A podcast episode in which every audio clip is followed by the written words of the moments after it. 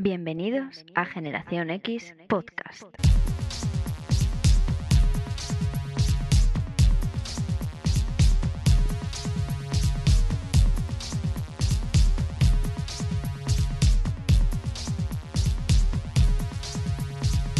Programa número 13.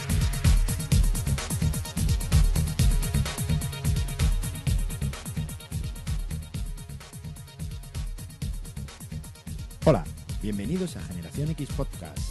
En este programa ya vamos por el número 13. Nosotros no somos muy supersticiosos, así que lo podemos decir sin ningún problema. Programa número 13. No ha sido el lunes, nos hemos ido el miércoles por un pequeño conflicto eh, con, con nuestros propios cuerpos. Problemas de salud. Exacto. Eso te pasa por decir 12 más 1. y, pero no creo que haya ningún problema en, en este tiempo estival de vacaciones donde los oyentes pueden escucharlo en la piscina, en la playa o De o de viaje. viaje. Así que un par de días más tarde, pero aquí estamos. Generación X Podcast. ¿Qué tenemos, Jota, en el programa de hoy? Pues muy buenas, Isma, muy buenas a todos nuestros oyentes. Vamos a hacer un pequeño resumen de las secciones que tenemos preparadas para el programa de hoy. Bueno, vamos a comenzar eh, por nuestros deberes. Vamos a decir esos deberes que nos dejamos la semana pasada, si los hemos leído y qué nos han parecido. Pasaremos al correo de los oyentes, un correo que está en este programa, corre a cargo de Pablo. Ya vamos adelantando. Seguimos con nuestro top ventas quincenal. A continuación, cómic del siglo XX, una sección muy querida por muchos de vosotros, por los eh, comentarios que nos dejáis en, en los correos. Pasamos al cómic recomendado Zona Cómic. De ahí damos el salto a producto de temporada, que va de salones en, este, en esta ocasión.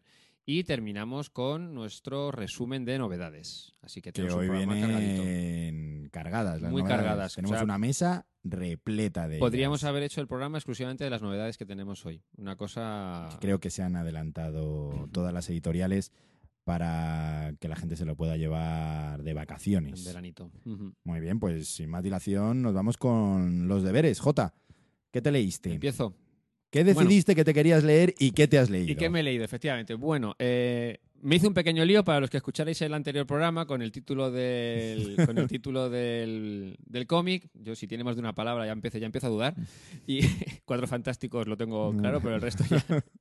Y en este caso, bueno, era cómo hacer fortuna en junio del 40. Yo leí Fortuna y, claro, Fortuna y Rico, pues ya sí, ahí estaban. ¿Cómo hace fortuna en junio del 40? Bueno, es un cómic que reconozco que leí y me podría valer perfectamente como va la pérdida. Me llamó la atención el título, por supuesto, y me llamó la atención la portada. Aunque hemos de decir que una vez abrí, abrí esa portada y comenzar el cómic, pues me encontré que no era lo que me había esperado. La portada, eh, para los que no la habéis visto, pues es una portada roja en la que aparecen unas, unas piernas eh, con el típico pantalón mafioso italiano de los años 30, una Thompson, una, una- un maletín. Digo, bueno, pues una historia de, de gángsters. Bueno, pues no es así. La obra, eh, eh, escrita por Xavier Dorisón y Fabián Nuri, autores conocidos en España por Long Silver el primero y por la muy célebre Eras una vez en Francia o Yo soy Legión el segundo, y dibujada por Laurent Astier, conocido aquí en España por una serie de cuatro volúmenes publicados por Astiberri llamada El negocio de los negocios, pues nos cuenta, eh, es una adaptación, vamos a decir, de una novela, aunque solo la idea inicial es lo que cogen, una novela de Pierre Siriac, nos cuenta la historia de dos toneladas de oro olvidadas por un error burocrático en el París de 1940, que en ese momento está siendo asediado, eh, atacado por las tropas alemanas. El Banco de Francia, en previsión de lo que estaba sucediendo, mm, pues claro, libera todo el oro que tenían allí, pero quedan estas dos toneladas de oro. Vaya. Vaya.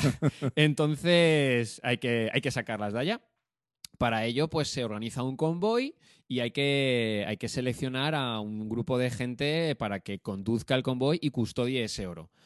Hemos de decir que desde el momento en el que aparecen las dos toneladas de oro no paran de salirle, de, de salirle novios a, a este oro, ya sean los propios eh, o algunos de los encargados de llevárselo, como toda la gente que en algún momento forma, forma parte de, de ese Los trayecto. que están en el entorno. Los que están en el entorno, efectivamente. Eh, como podéis imaginar, el propio concepto del- de la obra es muy cinematográfico. De hecho, yo estoy esperando la película en algún momento, porque los personajes muy bien definidos, aquí se nota, cuando en otras historias, en otras obras de, de una duración limitada, como es este caso, un único tomo te lo cuenta todo, eh, pues ciertamente los personajes principales y secundarios a veces quedan un poco desdibujados. ¿no? Aquí ves la maestría tanto de Dorison como de Nuri para que en muy pocas viñetas eh, tienes a cada personaje perfectamente definido, sabes perfectamente de qué pie cojean, no sabes qué les va a pasar. Hemos de decir que es una obra ambientada en pues, Francia, 1940. eh, los Stukas sobrevuelan el escenario del cómic más de una vez y no eran aviones precisamente conocidos por, por, por tirar caramelos. Entonces, pues bueno, pasa, pasa, un, poco, pasa un poco de todo. Eh, hay tensiones dentro del grupo, hay sorpresas, hay giros. A mitad de tomo pasa una serie de cosas que me dejan un poco sorprendido. Eh, el oro continúa viajando mal que bien en dirección a esa Burdeos, donde originalmente tiene que, tiene que llegar. Y digamos que tiene un desenlace que me ha dejado perfectamente satisfecho. Para mí es una obra, creo que redonda a nivel de guion. A nivel de dibujo, quizá le podríamos pedir, o yo al menos le podría pedir otro tipo de, de estilo, aunque hemos de decir que la composición y el diseño es fantástico ¿El color, quizá? Quizá el color. Es una obra en blanco y negro. Nos recuerda mucho, eh, tanto por el estilo del dibujo como por eso mismo, ese- esa falta de color, a- al torpedo de Jordi Bernet. Ah, muy bien. Yo creo que de alguna manera es posible que haya alguna influencia dentro de este autor, eh, de este autor a, a la obra que nos ocupa. Eh, pero como te comento, quizá una obra color con otro estilo de, de dibujante le hubiera ido mejor. Pero eso es una apreciación puramente personal. Creo que el dibujo y el estilo está, está muy bien para, para esta obra. Simplemente, bueno, no es mi... O sea que tenemos un cómic europeo de un solo tomo. De un solo tomo, con una historia. eh, es una historia. Es aventuras, pero. Aventuras, pero sólida. Pero muy sólida, con personajes, yo creo, bien definidos. Un dibujo muy resultón, convincente. Y como comento, un desenlace que a mí me ha dejado muy satisfecho. A mí me lo has vendido. Muy bien. Yo lo- a mí Dorison y Nuri me gustan. En general, lo que pasa es que también tienen una producción muy amplia. Exacto. Son, son guionistas que, que trabajan mucho y en España se les publica, por tanto nos hemos leído varias obras suyas. Y, y esto, que sea primero autoconclusivo, me gusta, porque no tenemos esa faceta habitualmente en los, En los en los álbumes cómics, europeos. exacto, en los cómics europeos. Así que lo apuntamos mm, claramente Sí. para, para leer. Es Cómo un hacer fortuna en junio del 40. Eso es. Que eso sí, el título es un poco largo, Sí, ¿no? sí. Pero bueno, yo es que en cuanto abres la página y ves los dos kilos de oro, digo, las dos toneladas, dije, vale, ya lo sé. Ya está. Creo que ya se me ha ocurrido cómo. Vamos a hacernos A ver, a ver, ricos, ¿no? Exactamente, vamos a hacernos ricos. Muy bien, pues Y- ahí, ahí lo tenemos. ¿Y cuál era tu lectura, Ismael? Pues yo me quise leer el Fire, El Fire. de Peter Bach, que Peter Bach es un autor uh, que aquí ya hemos hablado de él, pero en, en otros casos pues muy reconocido por toda su obra durante los años 90 de su serie Odio, que Buddy, ¿no? nuestro amigo Buddy, los Bradley, pues nos llevaban a un Seattle de los 90 donde vivían una serie de aventuras eh, reales en su tienda de discos, compartiendo casa con, con sus amigos, incluso poniendo una lavadora. Pero Peter Bach en los últimos años se ha dedicado a investigar, a investigar acerca de... Un giro, ¿verdad? Sí, sí, sí. Eh, El dibujo es exactamente el mismo, pero eh, la temática ha variado totalmente. Ya en el anterior, en La Mujer Rebelde, ya nos contaba una biografía y en este caso se lanza a por otra biografía. Es la historia de Zora Neale Hurston, que pues yo no había oído hablar de ella en mi vida. Bien, Ahora sí. Ahora sí, ya, ya, ya me lo he leído completito, así que no hay ningún problema. Os, pues lo, os lo puedo contar, la vida de ella. Bueno, se basa realmente en personajes que no han tenido ese calado histórico como, o sea, no son, son- no es JFK, no, no es Mohamed Ali, ¿no? Entonces se va a personajes secundarios de la historia que, que tienen que contarnos algo. En este caso, pues es una, una chica afroamericana que se abre paso en un, en un mundo que todavía le da de lado y con, con una serie de estudios sociológicos eh, que va a recorrer Estados Unidos buscando pues las raíces de diferentes culturas, pero siempre con un punto de vista a lo Peter Bach. A lo Peter. Bach quiere decir pues un poco cínico mm, y ligeramente irónico. Eh, para mí, en, en- en esta, en esta obra, al, al entrar en la parte biográfica, me asaltan dudas y es que a veces hace unas elipsis, para mi gusto, en biografías demasiado grandes. ¿no? En, Sí. en- en una página te vas de tu casa y en la otra estás casada y con hijos. Entonces, ¿cómo? Exactamente. Aquí ha pasado algo. ¿Qué ha pasado? ¿Qué ha pasado, Peter? ¿Qué ha pasado? Entonces creo que a lo mejor pues son necesarias para que la obra no tenga 500 páginas. ¿no? Soy realmente, aquí sí que lo reconozco, no soy lector de, de biografías, no me, no me llegan a, a encajar porque siempre veo la... ¿De autobiografías? Quizás sí. Quizás sí. Pero de biografías mm, me da un poco mala espina, ¿no? Sí.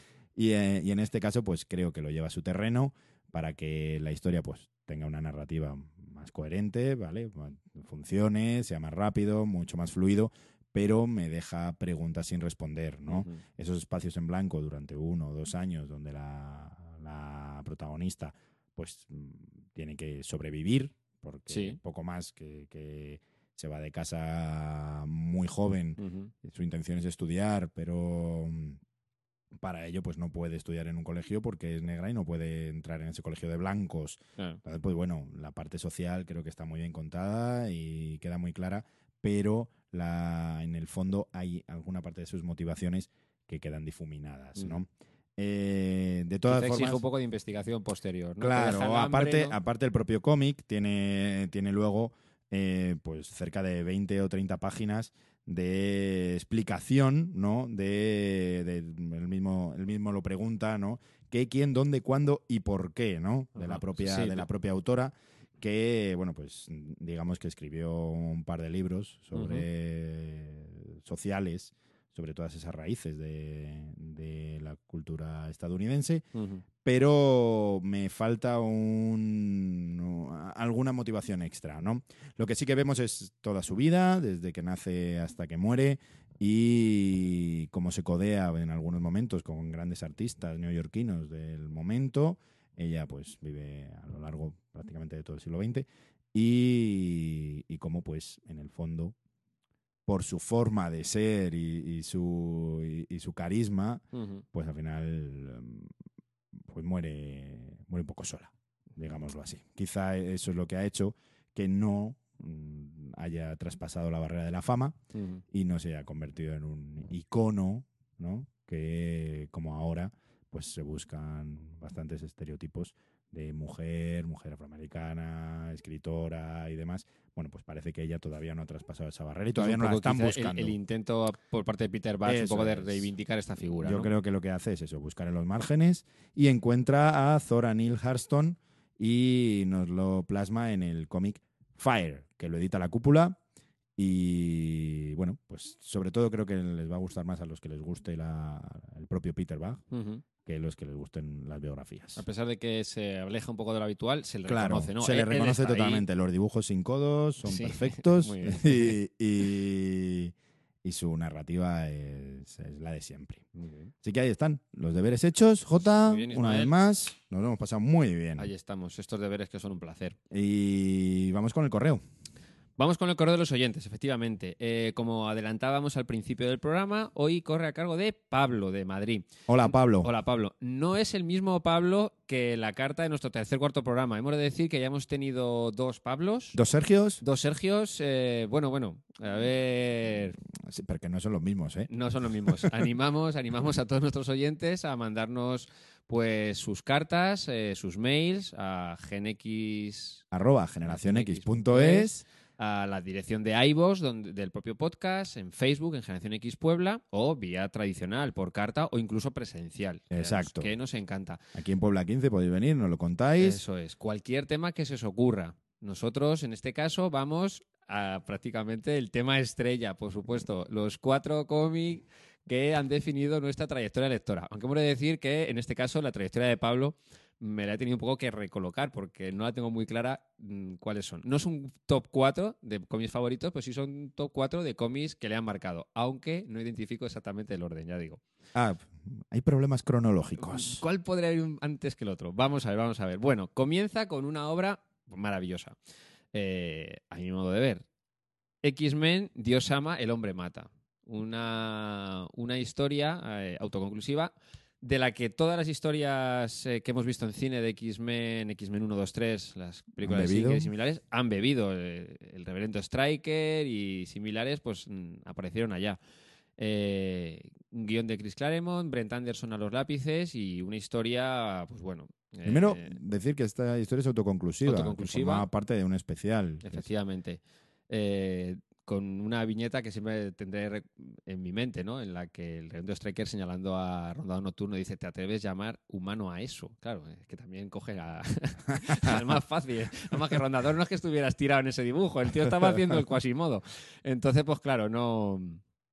eh, bueno, es una historia muy recomendable, como decimos, es una historia autoconclusiva, eh, de la que parte de las, del universo cinematográfico de X-Men eh, bebe y, y que tendrá influencia en, en varias de las historias que aparecerán más adelante. No es la única historia de X-Men que marcó a nuestro amigo Pablo. Mm, dice que la época y la etapa con Velasco, aquella etapa con Magic y similares, una etapa más oscura Sí. de, de los cómics de X-Men, eh, le marcaron. Yo intuyo que es una, par- una etapa eh, quizá temprana, ¿no? Vamos a decir unos 14 añitos, a lo mejor 15, puede tener nuestro amigo Pablo, que ya los cómics es lo que te estás leyendo, pero empiezan a ser un poco como más serios, ¿no? Y también eres un poco más mayor y te los quieres leer así. No sé. No Igual se dejó el pelo largo. A lo mejor se dejó el pelo largo y todo, no lo sabemos.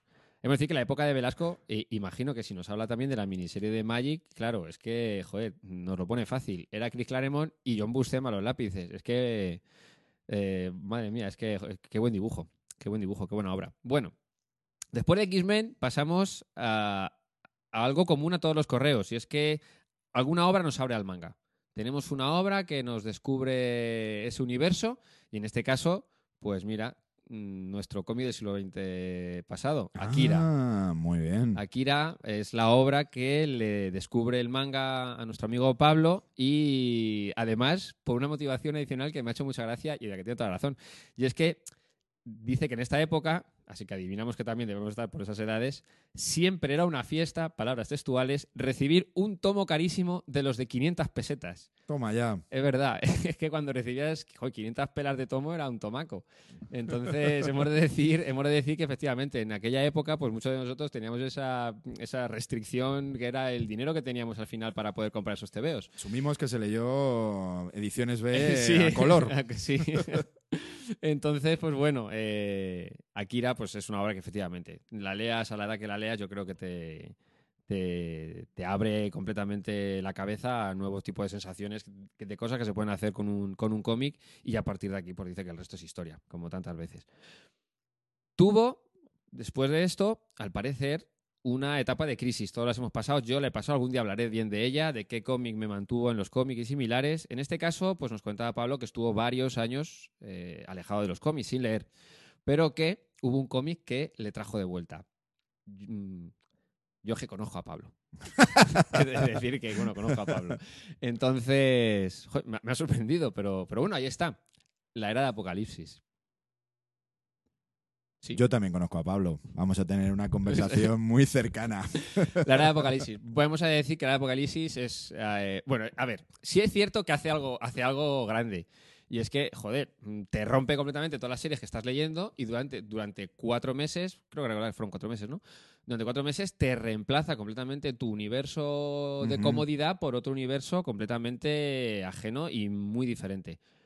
Entendería quizá el apocalipsis en un momento en el que llevas un- una temporada de lectura, pero que sea este el cómic con el que vuelves a leer, pues ciertamente yo creo que es que te habías peleado con lo anterior y al leer esto, pues de alguna manera, bueno, Pues será. ves que hay otro tipo de, de lecturas. Eh, tiene altibajos, partes de la Apocalipsis para mí son muy buenas, otras pues son un poco más tal. Pero bueno, podemos decir que es una historia cerrada, tiene, tiene sus... En su momento fue muy su- rompedora, momento fue muy rompedora. y creo que, que, por ejemplo, un, un- un dato un dato de los, de los que están marcados a fuego, que no podemos cambiarlos, es que cuando ha salido la era del apocalipsis reeditada en, en formatos diferentes, Sí, en los ocho tomos, eh, el Omega de exacto, ahora. como sea, es uno de los cómics que siempre se han vendido. Sí, sí, sí. Ya se han vendido, la gente se los vuelve a comprar, los quiere reeditados, ya sea en un tomo, ya sea en ocho. O sea que Yo he de decir que para mí el Apocalipsis es uno de mis guilty pleasures. Quiero decir, con el paso del tiempo no puedo decir que sea una etapa buena o que, o que sea un imprescindible. Yo no lo metería en un cómic del siglo XX. Lo mejor gente sí, ¿eh? Pues no Claro, digo, Pablo no- sí, me parece bien. Pero, pero he de decir que tiene un factor nostalgia. Es que Claro. aparece en una edad, aparece en una edad, aparece, eh, es una lectura que tienes en un momento. Yo me flipé y las hice todas. O sea, pero sí es cierto que mientras que hubo cosas que en su momento me fliparon y se han mantenido, o cosas que no les di más importancia y con el paso de los años quizá he valorado de otra manera diferente, con el Apocalipsis en mi caso me ha pasado un poco a la inversa. Pero es un buen ejemplo. No hemos hablado con Pablo. En este caso, efectivamente, son cómics que han marcado nuestra trayectoria lectora. Claro. No tiene por qué ser un top. Simplemente es un cómic que realmente en ese momento, pum, le marcó. abrió, le abrió otra Y ahí vez estamos de acuerdo. El, el universo de los cómics. Yo he de decir que participé en absolutamente todos los concursos, eh, sorteos y similares para conseguir la portada con las letras doradas. Ya está, lo he dicho. Yo lo hice. Ya está. Muy bien, Jota. Pues nada. sí. No, no conseguí ninguna, vamos a decirlo, pero en todas las tiendas, en to- porque en aquella tienda no- Forzaste, no había- forzaste. Sí, sí, sí, forcé. Por cada tantas pesetas un vale para el sorteo del cómic tal, y nunca me tocó, pero lo intenté. O sea yo, que- yo tengo que decir que, como todos, como bien has dicho, hemos tenido etapas oscuras, ¿no? O etapas separadas del mundo de los cómics. Yo creo que yo no he tenido una etapa separada del mundo de los cómics, lo que he tenido es una etapa separada del- de, de los cómics de Marvel. sí. Sí. Y, en esta Y en esta etapa, pues, estaba separado. efectivamente. Estaba separado. Yo no, no me tocó. A mí no me tocó la era del apocalipsis. Yo- estaba en, en otras cosas. otras cosas. estaba en otros cómics. Quizá en otros cómics como el siguiente que nos comenta Pablo. Me hubiese encantado que hubiesen estado en la misma época, Sí. pero no, que lo estoy leyendo está- está al revés, pero no. Bueno, en este caso es un cómic que marca su trayectoria lectora, pero además es su cómic favorito, tiene que entrar. Es su época universitaria, eh, una época en la que, pues efectivamente, mm, Estamos abiertos a más cosas. estamos haciendo más cosas y nuestras vidas, pues, eh, afrontan muchos cambios, muchas cosas nuevas, y en ese momento llega Transmetropolitan.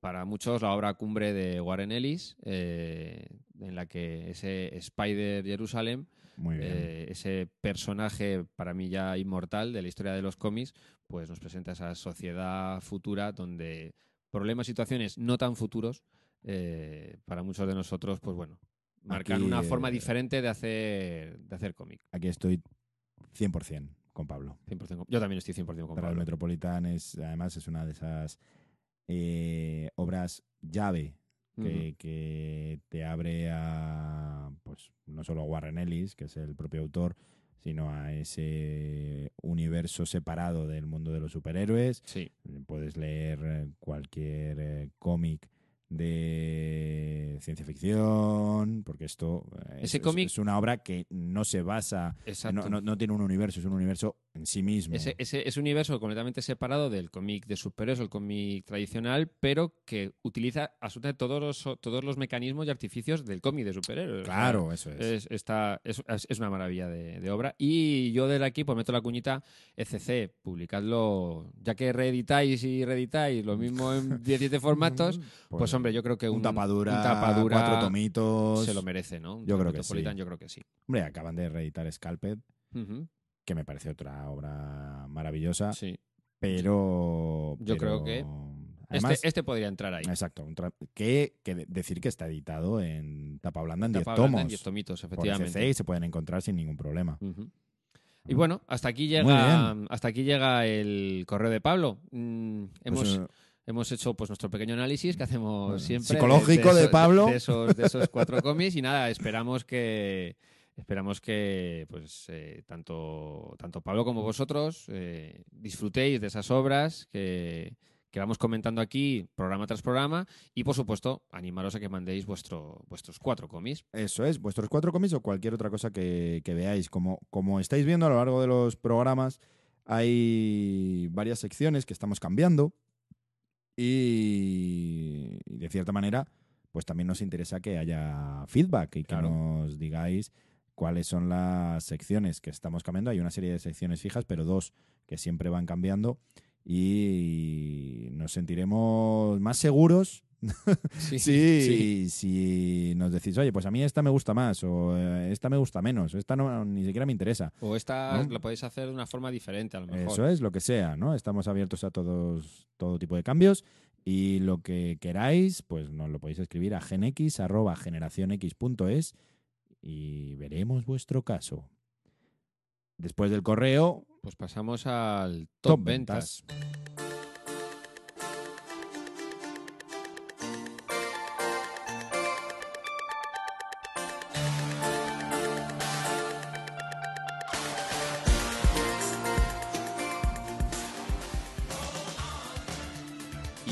cómo han ido esas top ventas de, Pues nada, 15 pues días? aquí desde el día 26 de junio, que fue el, el programa número 12, hemos, hemos visto cómo han repuntado varios cómics.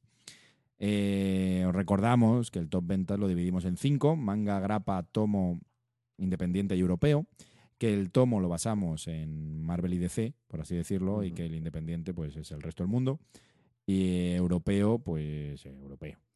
Que ha entrado como una exhalación en el manga Berserk. Hombre, Lo comentábamos en el anterior programa programa. y ahora ya podemos darlo por hecho, que es la colección con más seguidores actuales. Sí. Eh, lo que se sigue vendiendo más es el Dragon Ball de serie roja, el nuevo. Pero, sin embargo, Berserk, tanto el número 37 como la nueva edición del Maximum, son los dos que se colocan en la zaga del Dragon Ball. Estaba muy esperado, es verdad. Cierto es que asumo que los que se están comprando el Berserk 37 ya tenían toda la colección de Berserk, Eso espero. pero da la sensación de que a lo mejor alguno pues la tiró, se cansó, la vendió, no sabemos, pero el Berserk Maximum 1 se está vendiendo muy bien. Yo Ah, eh, digo que espero lo del Berserk 37 porque no es el mismo formato. Ya lo decimos desde aquí, que si esperas que tener toda la serie comprándotela desde ahora, ya, bueno, no te compres el eh, 37. porque- Empieza con el 1 Empieza con vez, el uno, con el Maximum, que esa es otra cosa, directamente. También. más grande, un formato Kazenban, eh, Ujú. de, los, de los que ahora está tan de Mm, moda, de moda. Mm. y que funcionan muy bien. Eh, con la grapa, esto, esto me hace especial ilusión. Hombre, Sabemos que siempre el- el- con la grapa tenemos el problema de que cuando hacemos el programa justo, ¿no? O sea, Ujú. ca- que cada 15 días, pues como las novedades salen un día u otro, pues a lo mejor hay muchas que no están en el top ventas porque están entre dos aguas claro. pero siempre está la colección crossover ahí, venga, dale, que zurra, ¿no? Inhumanos contra X-Men, sigue, sigue colocando en primera posición, pero empatada Empatada. este mes con el Paper Girls número 11. Bueno, ya podemos confirmar que es el pelotazo de Planeta. Sí, creo que Planeta... Aparte con- de Muerto Viviente. Bueno, Muerto Viviente es un tomo, ¿no? Pero esto con lo de la grapa, que realmente le empezó a funcionar con Star Wars, Planeta mm, se ha tirado a la piscina, ha sacado Paper Girls en grapa, que creo que es un claro movimiento para vendérnoslo dos veces, porque eh, el año que viene lo va a sacar en tomo, tomo. 100% seguro. Y sin embargo, pues bueno, parece que la gente eh, está con muchísimas ganas, ¿no? Quizá a la espera de, de que salga el nuevo saga, pues nos vamos comprando la grapa de Paper Girls mes a mes, ¿no? Y tenemos a, a Brian Cabahogan para arriba y para abajo. El- así que hay un empate. ahí. Pero veo que tenemos ahí, vamos, Bueno, luego lo que pasa es que, claro, estamos ya en fase de nuevo, nuevo nueva colección crossover. sí. Entonces, eh, el Inhumanos versus X-Men, pues parece que va terminando y tenemos las dos colecciones que son Inhumanus Resurrection. Bueno, son dos tomos, ¿no? Del- dos, dos- dos dos grapas. Mm. Inhumanus Resurrection y Patrulla X Resurrección, que sí que, que también están colocados bien. Y por supuesto, eh, el murciélago, nuestro querido murciélago, que, que está siempre rondando, ¿no? La colección de DC que más No vende. le gusta acaparar la atención porque iría en contra de su. Va un poco a la sombra, ¿no? la- siempre Pero siempre está ahí. técnica submarino. Eso ¿no? es, eso Siempre es. segundo o tercero. En los tomos, en los tomos, estamos de enhorabuena y estamos muy contentos de que nuestros clientes hayan decidido coronar a la patrulla condenada. ¡Toma! También aquí tenemos un problema al colocarlo en la estantería, porque yo no hago más que llamarlo Doom Patrol. Sí. Eh, Doom Patrol es por la D, pero como lo han llamado Patrulla Condenada, pues es por la P. Tenemos un problema Pequeño de colocación. nosotros los cómics los colocamos por orden alfabético y Claro. a veces tenemos conflictos como este. Claro, pues esto no lo encontramos. Patrulla Condenada, bueno, que ha salido el cuarto tomo, y, y aunque su precio sea de 30 euros, la gente parece que tenía bastantes ganas. Eh, tengo dudas al respecto de si en este tomo mm, hay algo incluido que no estuviese en la anterior edición de Planeta, Me pillas, que, que la sacó no en, acuerdo. bastan- en un formato horripilante, Sí. que El iban creciendo, iban creciendo los tomos y yo creo que a lo mejor la gente no llegó hasta el final. Puede ser. No. Y por tanto aquí ya tenemos la patrulla condenada Y ya t- todo finiquitado. terminada de Grant Morrison, una colección pues eh, surrealista en estado puro que, que nosotros recomendamos siempre. Sí. Eh, y otro tomo que se ha colocado en cabeza, también nos sorprende porque pues es caro, muy caro, es el Hellblazer de, de Andy Deagle, que es muy caro. O sea, pero... ¿Cuánto es caro? 40 pavos o No está 45. mal. O sea, a mí me parece muy caro. Pero en cualquier caso, pues ahí está. O sea, terminando la colección de Hellblazer, que CC la está sacando en cerca de veintitantos tomos, pues el Hellblazer se, se coloca segundo en, en los tomos. Por detrás de ello, pues podemos mencionar el- la colección del Castigador, que está sacando Panini, Marvel Saga, ¿no? el Marvel Saga, o eh, incluso el tomo del Increíble Hulk de, de que acaba de salir Novedad. también, ¿no? Ujú. Muy bien. En el europeo, pues tenemos un empate técnico entre el Incal, la nueva edición esta que ha sacado Random House, y Los Innombrables del ciclo Hong Kong, un de, de D-Books, esta colección de origen francés, que D-Books había intentado sacarla en tomos individuales, que no le había funcionado muy bien y que ahora se ha lanzado a sacarla en, en integrales. Parece que le está funcionando funcionando mejor. mejor. Así que, pues mira, enhorabuena para este, ellos. este tipo de obras se leen Mejor, se sí, leen mejor en, en, en integral. Por lo menos aquí en España Sí. funcionan mucho más así. Y en Independiente, pues en Independiente tenemos también un, un empate técnico entre un cómic del que vamos a hablar dentro de unos minutos, que es Nameless, de Grant Morrison, y Ciencia Oscura número 5. ujú. Veo mucho Morrison, Sí, ¿no? este, este pare- mes. parece que es su mes. Y también Sí. veo mucho empate. Sí, ha sí. estado la cosa muy, muy, muy reñida. Sí. Y detrás de esos dos cómics, Nameless y Ciencia Oscura, pues está el Hellboy Infierno número 2, que también ha, ha subido. Eh, por tanto, casi podríamos decir que hay una- un premio para Norma por sus ediciones de, de tomos independientes Sí. y que están funcionando, que están funcionando muy bien. Eh, hacemos un pequeño repaso diciendo que el Dragon Ball Serie Roja sigue vendiendo muy bien, Paper Girls e Inhumanos vs X-Men en grapa, La Patrulla Condenada en tomo, Incal e Innombrables en europeo y Ciencia Oscura y Nameless en los tomos independientes. Ese es el top ventas de los últimos 17 días en este caso. ¿no?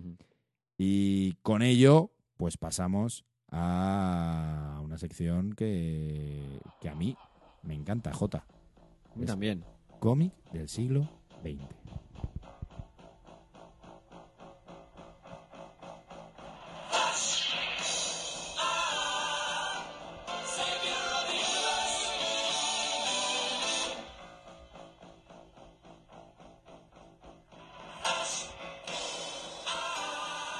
Bueno. eh, ahí- ¿Cómo te has quedado, Jota? Pues ¿Te ha gustado, no? A mí me encanta. Me encanta el cómic y me encanta ¿quién- el grupo. ¿Quién no sabe, quién no sabe qué- de qué cómic vamos a hablar? ¿Quién no ha dicho cada vez que le dicen Flash? ¡Ah! ¿Eh? ¿Eh? ¿Quién lo- na- nadie, nadie. Todo, el mundo lo hace. Bueno, a ver, Flash Gordon, sí señor, cómic del siglo XX. ¿Por qué? Pues bueno, eh, hemos hablado de mucho, bueno, cómic americano, eh, cómic de superhéroes o similares, hemos hablado de manga, eh, pero me di cuenta que efectivamente gran parte de los cómics pues podíamos, eh, podíamos de alguna manera agruparlos en, por orden de aparición en el último cuarto de siglo. Y pero claro, Por producción casi eh, hay un 80% a Exacto. 20%. ¿no? Exacto, o sea, no vamos a decir que, que- que- que todo el siglo esté lleno de, que sí, ojo. Eh, pero es cierto, en esta sección habíamos dedicado mucho tiempo a cómics, pues eso, aparecidos a partir de los años 70 y tantos, con Lobo Solitario y su cachorro, o posteriores, incluso muchos de ellos ya bordeando los 2000. Pero sí que es cierto que el siglo XX es un siglo largo, pues como todos, 100 años, y, y relleno de muy buenas historias. Una de ellas, sobre todo por la gran influencia que tendría en cómics posteriores, tanto la propia obra como el autor que la originó, eh, es este Flash Gordon. Entonces, bueno, yo creo que se merece, se merece esta, esta sección como cómic del siglo XX. Vamos a hacer un pequeño, una pequeña entradilla histórica comentando los orígenes del cómic, luego hablamos un poquito de, de, de qué va eh, Flash Gordon, aunque mucha gente pues eh, ya lo conoce, pero vamos a ver un poquito de, de qué va y luego haremos una- un pequeño desglose de por épocas, ¿vale? Porque son cómics que te- tienen un desarrollo de 70 años. eh, Y eso, pues hombre, es, merece la pena ir comentando un poquito. No nos vamos a detener en profundidad en ninguna etapa en concreto, eh, porque ya veréis que algunas etapas son muy largas en el tiempo y que, y que bueno, merece la pena ir descubriéndolas eh, si queréis a partir de los pequeños detalles que os comentemos aquí.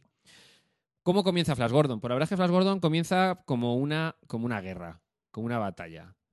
Así de claro. Alex Raymond, trabajando eh, para el King Feature Syndicate, pues recibe un encargo. Mira, Alex, tenemos un, tenemos un objetivo, ¿vale? Eh, Buck Rogers lo está petando. Tarzán, ni te cuento. Y Dick Tracy, tres cuartas de lo mismo. Hay que conseguir mm, Un nuevo icono. un nuevo icono eh, nuestro, porque estos no eran de la King. ¿vale? Claro. Entonces necesitamos una competencia. Entonces el bueno de Ale Raymond dice, joder, pues qué encargo más fácil, ¿no? O sea, quitarme encima a Buck Rogers y Dick Tracy y tal. Bueno, eh, pues vamos a ver qué se nos ocurre. Pues el bueno de Alex Raymond eh, crea, creó en, en el 34 pues, tres grandes monstruos de lo que sería el cómic eh, futuro. Flash Gordon, el objetivo, el rival directo de Buck Rogers, Jungle Jim para Tarzan y eh, Agente Secreto X9 para Dick Tracy.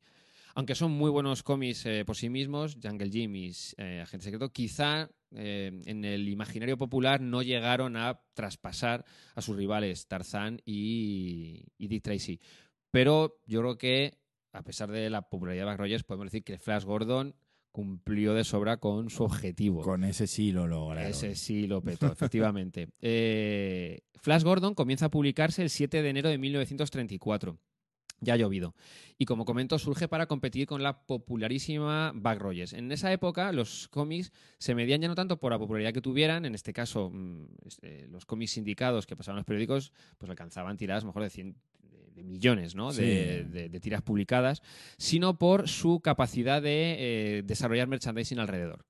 Camisetas, eh, Publicidad. Publicidad, efectivamente. Había un montón de, de merchandising eh, asociado a estas, a estas marcas, a estos personajes, y Buck Rogers en aquel momento pues era, era un top.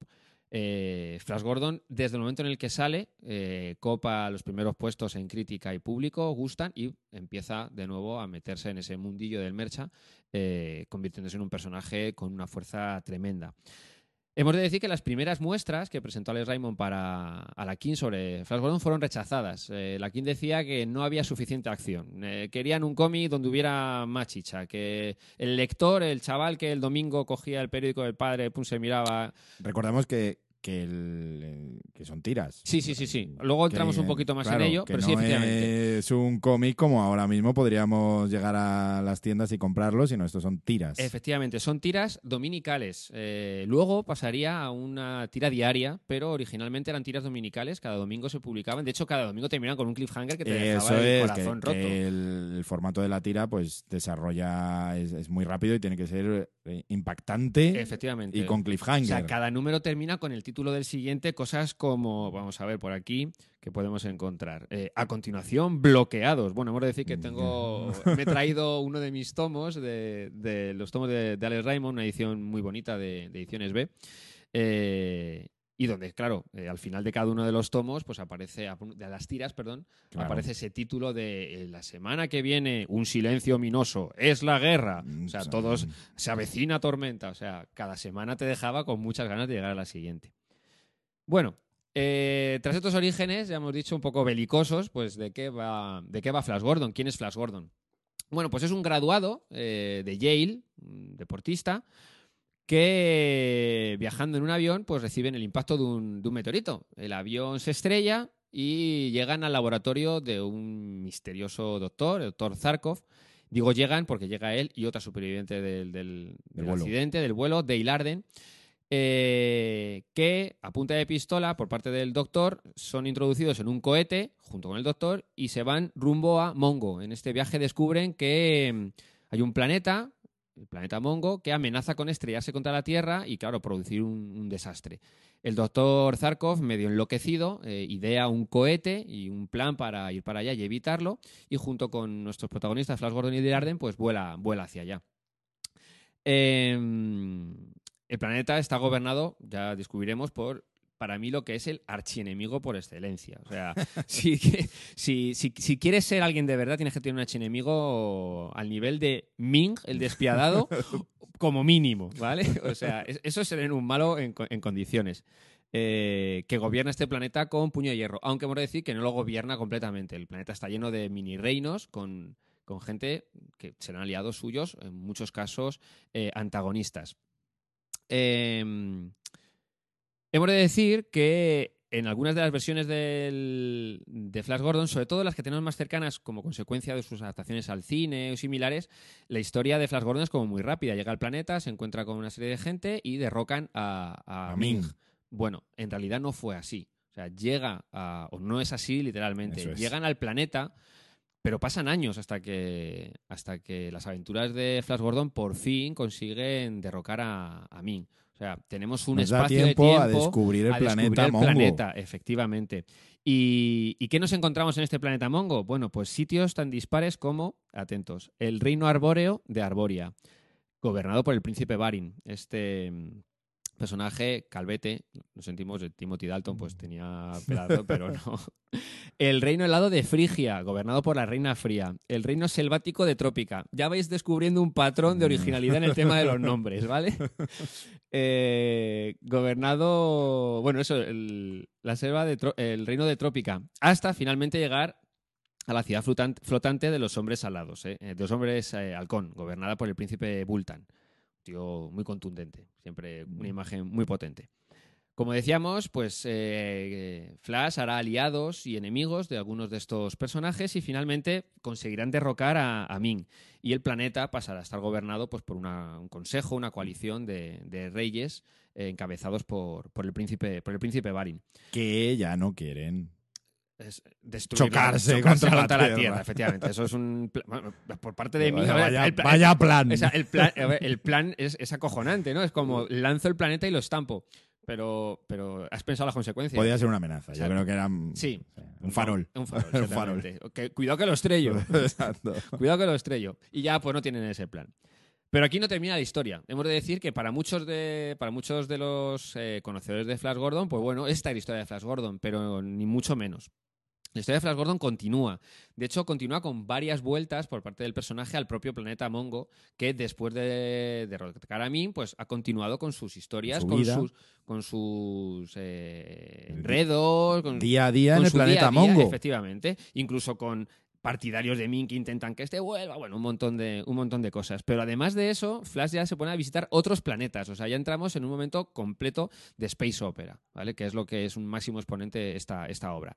Comienza a visitar eh, nuevos planetas, conocerán otras especies, entre las que destacamos los Scorpi, que es una especie que se convierten en villanos recurrentes eh, De Flash Gordon. Flash Gordon. Sobre todo en las etapas de autores posteriores como serían McRaboy y, por supuestísimo, Dan Barry. Y es que hemos de decir que la historia de Flash Gordon no se encuentra limitada a Alex Raymond. Alex Raymond eh, crea el personaje, eh, crea un icono, yo creo que ya universal, eh, en, el personaje de, Flash Gordon y sus acompañantes, Dale Arden, Zarkov, el propio, el propio Ming.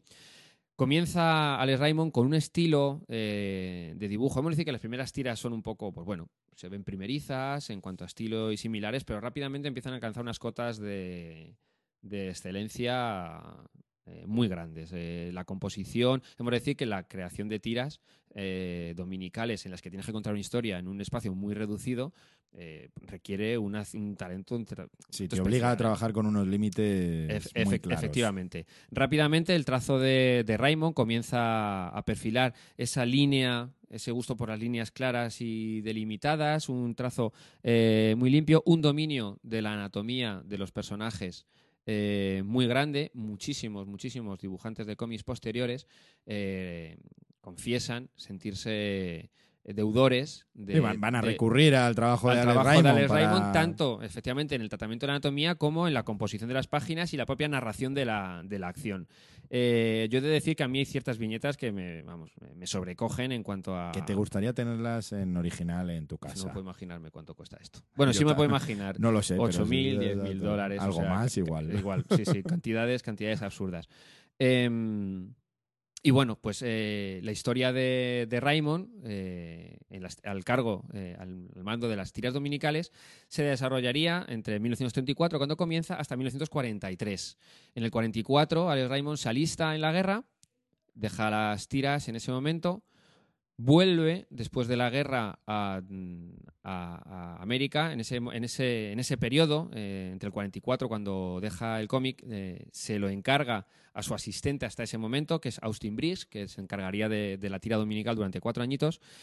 Eh, bastante bien, por cierto, o sea, un trabajo bastante competente, pero mm, terminada la guerra, vuelve Alex Raymond, crea otro personaje mm, que quedará para siempre en la mente de todos, Rip Kirby, pero en un accidente de tráfico en el año 46 muere. Un Raymond muy joven, yo creo que posiblemente en el cenit de su carrera, eh, después de haber creado este personaje, y con mucho todavía que decir, pero, pero su carrera, pues como decimos, se ve, se ve truncada.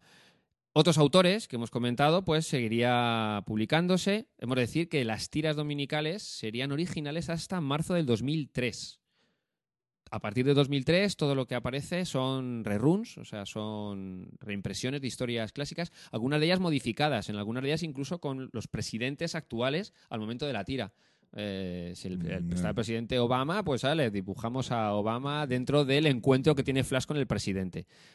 Ciertas adaptaciones de ese tipo, pero eran eh, de nuevo historias que ya habíamos comentado. Convirtiendo a Flax en, a- en un personaje inmortal. Inmortal, com- completamente, efectivamente. Entonces, pues tendríamos historias, ya os digo, desde el 34 hasta el 2003, 200 y pico tiras eh, diferentes en, en esa época. Alex Raymond comentábamos, le seguía Austin Briggs hasta el 48, su asistente, Mark Raboy, que comenté antes con la aparición de los Scorpi, y para mí, después de Alex Raymond, el que creo que es el mm, principal apor- aportador, vamos a inventarnos, eh, al mito de Flash Gordon, que es Dan Barry. Dan Barry se encarga tanto de la tira dominical como de la tira diaria entre los años 67 y 90. La diaria desde el 51. Estamos hablando pues, de 40 años al frente de, uno, de un personaje como, como Flash Gordon. El arte de Dan Barry, además, eh, es, también es muy limpio, muy, muy fiel a esas líneas, a esas líneas y a esos trazos eh, elegantes que ayudan a definir un estilo, el estilo Nueva York que se conoce, que y tendría una influencia muy grande en todos los cómics posteriores hasta la llegada de otro monstruo que sería el estilo Marvel de Jack Kirby. Hasta el momento de Jack Kirby, los dibujantes de cómics se fijaban mucho en el estilo tanto de Raymond, Barry y Foster eh, a la hora de crear o dibujar, ¿no? Ese tratamiento de la, de la anatomía, efectivamente, sus bases. Luego, Jack King Kirby, pues bueno, llegó como una explosión y claro, eh, de alguna manera fue ese ro- esa, ro- esa Ruptura. ruptura con el corte clásico de esas, de esas historias. Llegaría hasta el 90, como comentábamos, eh, Dan Barry, eh, con historias de mm, una imaginación desbordante, mm, profundizando mucho en el personaje, en, los en el trasfondo de ese personaje, eh, en el mundo de Mongo y de otros planetas, como hemos comentado. Y del 90 en adelante, pues tendríamos un buen elenco de, eh, de autores que se, que se encargarían de él. Ralph Rees, Bruce Jones, el mismo Bruce Jones que se encargaría de hacer Hulk en Marvel. O sea, Sí. comenzó ahí, bueno, no, fue, no comenzó con ello, pero uno de sus Trabajó. trabajos iniciales efectivamente fue con Flash Gordon, Gray Morrow eh, o Jim Keefe, que fue quien eh, termina definitivamente con, con estos eh, dominicales. Las tiras diarias, prácticamente en su totalidad, serían de Austin Breeze durante cuatro añitos y todo lo demás Dan Barry. fue el que se dedicó plenamente a la tira diaria. Y al margen de las tiras, el personaje ha tenido también tratamiento en el mundo del cómic como cómic tradicional. Eh, tanto en DC, una serie que guionizó Dan Jurgens, en Marvel, con una serie guionizada, solo guionizada, o sea, madre mía, por Mark Schultz, conocido, tú fíjate, si me lo hace completo hubiera sido maravilloso. Creo que fueron solo dos numeritos. O más recientemente, más recientemente en Dynamite, que ha tenido, ha tenido Una varias nueva miniseries reencarnación. una nueva reencarnaciones, tanto en su... en- ha recuperado varios personajes de King, de Mandrake el Mago y algunos de estos, para hacer pues crossovers entre ellos en un aspecto un poco más moderno y ha sacado tanto una serie de, de Flash Gordon como otra de Ming eh, sobre, sobre el personaje. Y bueno, pues eh, básicamente eh, Pues, aquí, aquí termina nuestro pequeño repaso En- comiquero, En este caso podemos hablar de que esto sí que es un cómic del siglo XX casi completo. completo. Exactamente. Vamos, ¿no? También un poco lo que buscaba. eh, no solo un cómic que apareciera en el 34 y terminara en el 40, sino que un cómic que empieza en ese final del primer tercio del siglo, pero que hasta 2003. No, es Tuvimos una- material nuevo, es estamos una hablando- barbaridad de publicaciones. Exactamente. Vamos, Vale, tenemos, estamos en el 75 aniversario de Wonder Woman, pero esto es un concepto diferente, Eso tanto de es. cómo se origina como del desarrollo. Y bueno, debemos decir que y la influencia que, que tendría. Claro, la importancia que llega a tener un icono como Flash Gordon Exactamente. para... No hablamos de las adaptaciones a cine, televisión eh, Sí, y miles de, todo- y el- miles de el- etcétera. El, el icono en sí mismo de, de Flash Gordon, pero sobre todo el, el repaso histórico que y, y de tiras. Exacto, que exacto. Es un universo ahora dentro del mundo mismo, del cómic. ahora mismo podemos encontrar por parte de Dolmen la reedición de esas eh, tiras dominicales de, de Alex Raymond junto con las de Jungle Jim Jungle que se publicaban simultánea, que se publicaban simultáneamente en un formato tabloide. Sí, es, es el formato tabloide de, de Dolmen que lo que hace es, pues, como eran los, los periódicos en Ujú. el 34, pero no eran las estanterías de No. nuestras casas, no son iguales. Hemos de decir que el, el periódico del 34, el tabloide, se doblaba por la mitad. ¿Vale? O sea, Dolmen. Claro. O sea, que es que si yo no puedo doblar el tomo, Se doblaba en cuatro. En cuatro. el- se dobla- claro, exactamente. Y Es est- que- estos tomos son, pues bueno, nunca mejor dicho, para coleccionistas. Totalmente. Eh, yo creo que es una obra muy...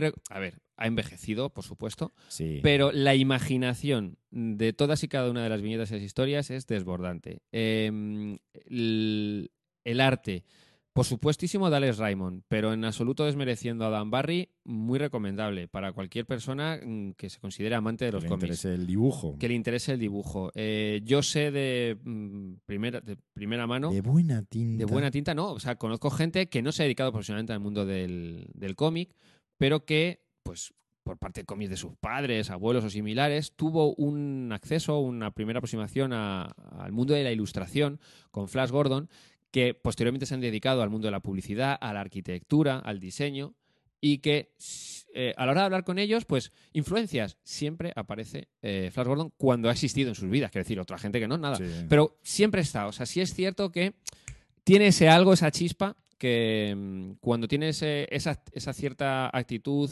eh, artística, Te llama la te, atención. llama, te llama la atención. Muy recomendables, dibujo, guion, bueno, pues historia del siglo XX, historia de los cómics. Muy bien. Ahí Jota. tenemos.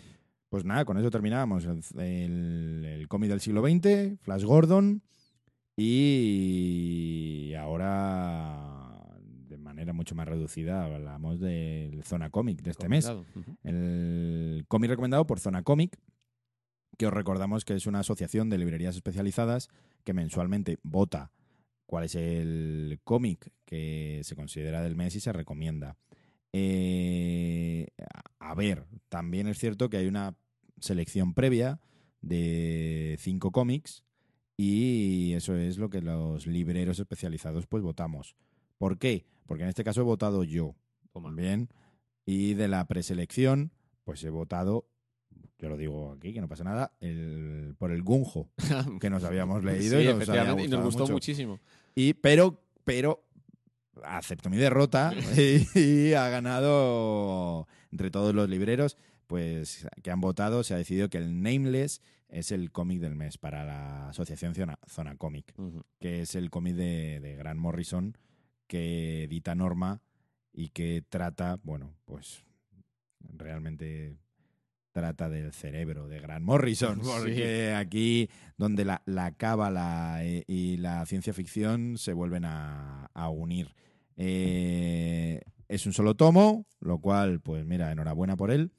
La verdad es que, que, que no está mal, que es un buen cómic, pero a mí personalmente se me hace un poco bola. Me gusta mucho Grant Morrison, la patrulla condenada la acabamos de recomendar, pero... Sí, yo es cierto que el, el- Aquí- el Morrison de los últimos años Este, no es el que más este se me hace un poquito se me hace un poquito bola y mira que lo disfruto eh, y que me gusta Sí, eh, Horizonte Final y, me gustan ese tipo de ese tipo de pelis también que creo que es hacia donde ha ido este cómic realmente. Pero bueno pues Nameless es el cómic que la asociación de Zona Cómica ha decidido recomendar este mes y aquí nosotros pues le damos esa cobertura y chimpón no pasamos directamente a producto de temporada.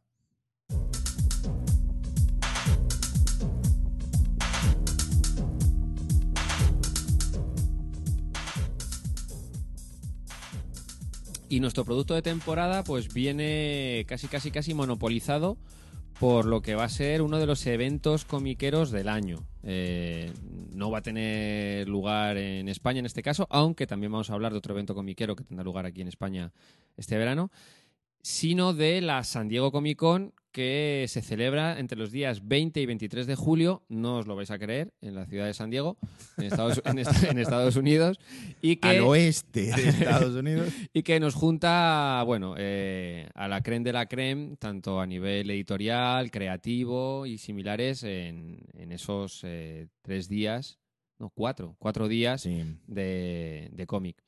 Em, el plantel de invitados de la San Diego pues siempre es espectacular. Cualquier afortunado que vaya para allá este año, pues que sepa que puede encontrarse con autores de la talla de Arthur Adams, Sergio Aragonés, Marguerite Bennett, Paul Dini, Marjorie Liu, Tom King, Louis Trondheim. Que alguien, por favor, le haga una foto de verdad, porque en la lista de invitados aparece, por supuesto, como siempre, con un dibujo. Eh, Erika Henderson, eh, Robin Hobb, también tenemos el autores otro día leí equipo. también que Humberto Ramos tenía su propio booth Fíjate. o sea que eh, a la propia o sea a este tipo de salones monumentales que se hacen en Estados Unidos los propios autores no son muchos son invitados por el propio salón Pero muchos otros algo. tienen su propio espacio. Claro, pero otros, muchos autores van con su propio espacio que lo pagan y van Ujú. a su stand y aprovechan y editan, muchos de ellos, un libro de bocetos, eh, suelen ser los, dibuj- los Sí, dibujantes sí. en este caso, un libro de bocetos o un libro de ilustraciones especiales Te iba a decir que que, te lo venden allí firmado Eso es. y es la única oportunidad que tienes. Te iba, te iba a decir que Adam Hughes suele ser, suele tener su propio Sí, Adam booth Hughes allí. también tiene. Y, y bueno, no sé lo que les cobran por los booths, pero sabiendo lo que cobra él por. Bueno, a Adam Hughes le sale rentable. no hay es, ningún es que, problema. es que creo que echa el cierre de no hay más ejemplares a la hora y te, media. te ¿no? puedo asegurar que es así. Yo, O sea- lo- yo llegué un sábado a- a la- al Ah, salón de a la San. Diego Comic Con. Llegué un sábado, vi a Dan Hughes dibujando y con el cartel de no se aceptan nada. No- No, nada, se no- acepta nada. No tengo nada ya. que- Estaba allí el tío dibujando y tal, y pasé luego un par de horas después, ya, ya ni Ya estaba. ya ni estaba. Está- ya- ya tomando su Pero café. Estaba, estaba el cartel de no se aceptan más comisiones. Efectivamente. Decimos también que entre los eh, autores confirmados eh, está pues Stan Lee, o sea que es una Mm. oportunidad de, de- de verle también. Bueno, Sí, está- sí. suele estar en todos los fregados, pero bueno, Le mola más. que- exactamente. Pero bueno, en, en cualquier caso es, un, es el salón. Digamos Es que si hay, salón, sí. si hay dos salones occidentales, que los japoneses la verdad es que no los tenemos muy controlados, pero los dos salones occidentales son tanto Angulem como la San Diego Comic Con. Eso es. Son los dos uh, pesos pesados, ¿no? A la sombra luego quedan muchísimos, probablemente más interesantes a nivel de cómic. Sí, o a lo mejor nivel Toronto, tal. Nueva York, pero Claro, es cierto. pero- Los Eisner eligen San Diego para, es. para entregarse. ¿no? Es En, en el el, día próximo 23. programa hablaremos de los premios Eisner que se acabarán de, de Es, dar. vamos, es que van a estar Mm. calientes, calientes. Se dan el 23 y grabamos el 24. Pues o sea que veremos si ese plantel de autores españoles que este año estaba nominado eh, ha salido Gana ganador eh, de Claro. alguno de ellos, efectivamente, y veremos un poquito por dónde va la industria. Es cierto que de alguna manera la San Diego Comic Con también nos sirve un poco de, de termómetro, ¿no? Para ver un poco por dónde por dónde tira la industria en el siguiente año, por decirlo de alguna manera. Se hace un poco balance de todo lo que, de todo lo que ha sido el año, el año anterior y se presentan novedades, eh, los autores en los paneles que se crean de cada una de las franquicias, de las ramas, de familias dentro de las grandes editoriales, se plantea el- la hoja de ruta, vamos viendo un poquito también cómo se llamará la siguiente serie crossover, Sí, todo ese tipo de para, cosas. Para lanzar o, o los vínculos que, que suelen tener pues, con otros medios o ya Una- un- serie de de televisión. hecho, es o- un, es un e- elemento de la Feria de San Diego que a mí me gustaría que de alguna manera, aunque menor, se replicara en alguna de las ferias de aquí de, de España, ¿no? Un poco que las editoriales utilizaran la feria en sí también como... um, Como proyección, proyección sí, de que- nuestro semestre, ¿no? eh, Lanzarlo, yo creo que se hace, pero no tiene. Lo, que- lo que ocurre es que no tiene tanta. Hombre, está claro que no... tanta bueno pues publicidad no que ese es el problema llega mm, digamos que Panini pues no toma ninguna decisión con respecto a Marvel Sí, sí, ¿no? sí, sí, sí. por tanto pues lo, lo Bueno. que te van a decir es lo que te ha dicho Claro, en Julio eso, los eso- de- eso por supuesto. de- Pero, pero muchas veces sí es cierto que nos sorprenden con buenas decisiones respecto a cómo se va a publicar un cierto Sí. material o si se va a publicar. En plan, oh, Claro. tenemos una exclusiva. Eh, a mí me dicen hace unos meses, yo qué sé, pues que el Black Hammer me lo sacaba Steve Berry. Hubiera sido, hostia, qué guay, lo saca, Sí, lo saca no, la me Hammer. parece, O sea, me me refiero un parece- poquito. Me parece interesante que, que se utilicen este tipo de convenciones para, para dar publicidad, no solamente como hacen los Eisner, que aunan la convención y los premios, sino pues para dar los, el próximo semestre, Sí. o oye, estamos interesados en, o queremos, pues no sé, un poco de mm, información para que el, el fandom pues tenga tenga algo a lo que agarrarse. ¿no? Efectivamente. Que parece que muchas veces mm, te, guías por rumores, ¿no? Parece que en esta web han dicho, parece Sí. que aquí han comentado.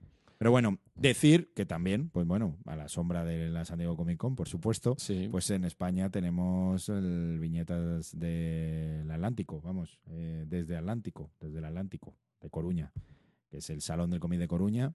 A ver, dilo en gallego, como has dicho. No, no, Billetas no. desde Atlántico. Pues me lo tengo aquí apuntado en gallego y se me va la cabeza. Pero vamos, viñetas desde el Atlántico, Muy punto bien, final. arreglado. El, que es el salón que se realiza en Coruña de- del 7 de agosto al 13 de agosto. Y ya tenemos autores confirmados. El salón es un salón abierto, no hay que pagar nada, es en la calle, estilo Feria del Libro de Madrid. Y además tienes un montón de exposiciones, la ciudad se engalana con un montón de figuras que el propio ayuntamiento pues expone en diferentes puntos de la ciudad. Y este año los invitados, que nosotros pues vamos a nombraros tres para, para dejaros con el gusanillo y que lo busquéis, o que probablemente en el próximo programa pues ya os diremos todos, vamos a deciros que viene Cameron Stewart, que nos encanta, Nos encanta. Eduardo Riso, que nos encanta la par, Idem. eh, Natacha Bustos, Muy por bien. ejemplo, y pues bueno, ¿por qué no? Dave McKean, Toma. ¿no? Que nos ha sorprendido y agradado a la vez. Ya te digo. Pues Dave McKean nos parece el- el- la estrella, ¿no? Quizá de, de este festival, no por, no por eh, su gran producción, pero sí porque es uno de esos autores que no, No es habitual. no hemos visto de manera habitual en los salones en España. Así que es un buen momento porque allí en, en Coruña eh, ah, probablemente pues puedas cruzarte con él, tanto en alguna charla como en alguna exposición, y conocer a este autor que, quitando el Keyes y el Arcan Asylum, pues le conocemos más por las portadas de Sandman. ¿no? Estaba pensando, fíjate, cuando mientras comentabas lo de Dave McKean, que yo habitualmente cuando accedo a algún autor y le pido que me firme algún número, pues muchas veces le digo que me firme la portada o similar. Estaba pensando que con Dave McKean mm, no creo que me, me lo pensara dos veces comprándome un segundo ejemplar, porque Mm. los diseños, o sea, los diseños y, y la composición que hace las portadas es tan espectacular que querría tener pues una firmada y otra inmaculada. Sin tocar. Sin ¿no? tocar. Sí, bueno, la, la verdad es que es, es- es- él es un ilustrador, ¿no? Mm, Digamos que, que el tema de las portadas es el que mejor maneja. Y, y nos parece interesante que pueda ir al Salón de Coruña y contarnos su experiencia como, como ilustrador. Así que muy bien, eh, del 7 al 13 en Coruña y adelantaros ya desde aquí que, que Generación X Podcast va a estar en el Salón de Coruña. ¿Ah, sí? Sí, te lo digo yo, te lo digo yo, Jota. Ah, pues muy bien.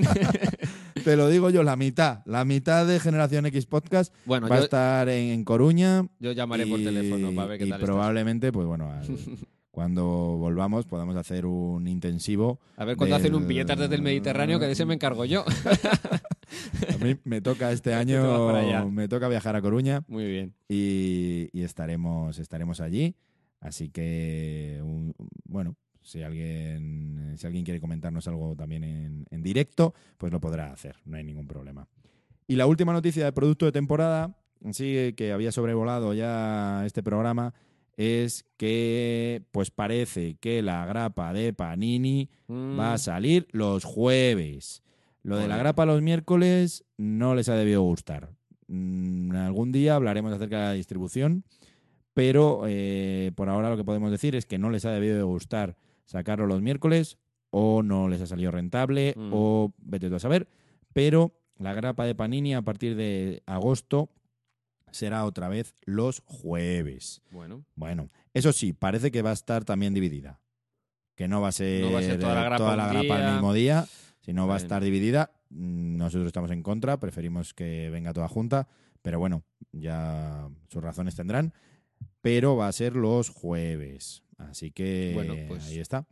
Es una de estas cosas que acaban de... para aquel que viene semanalmente a por su ración de novedades, pues a lo mejor tiene que ajustar un poquito su día de visita, Sí. sabiendo que llega un día más tarde. Bueno, pues ya se puede decir, ¿no? Que Norma siempre lo saca los viernes, que... CC los martes. CC los martes y que, bueno, porque Panini parece que va a volver a, a sacarlo los jueves. Bueno, pues tenemos un día tranquilo entre medias para colocar estanterías. es para colocar, para que los duendes Exacto. coloquen los cómics en las estanterías. Exacto. Y dejamos el producto de temporada y nos adentramos en la pila, la pila gigante de novedades que tenemos encima de la mesa.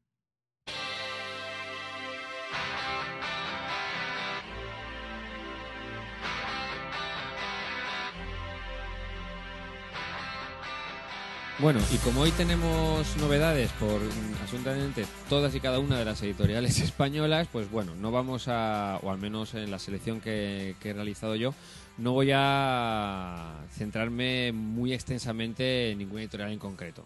Vamos a hacer una pequeña reseñita de dos, tres novedades lo sumo por cada una de las editoriales y vamos a empezar este repaso por Panini.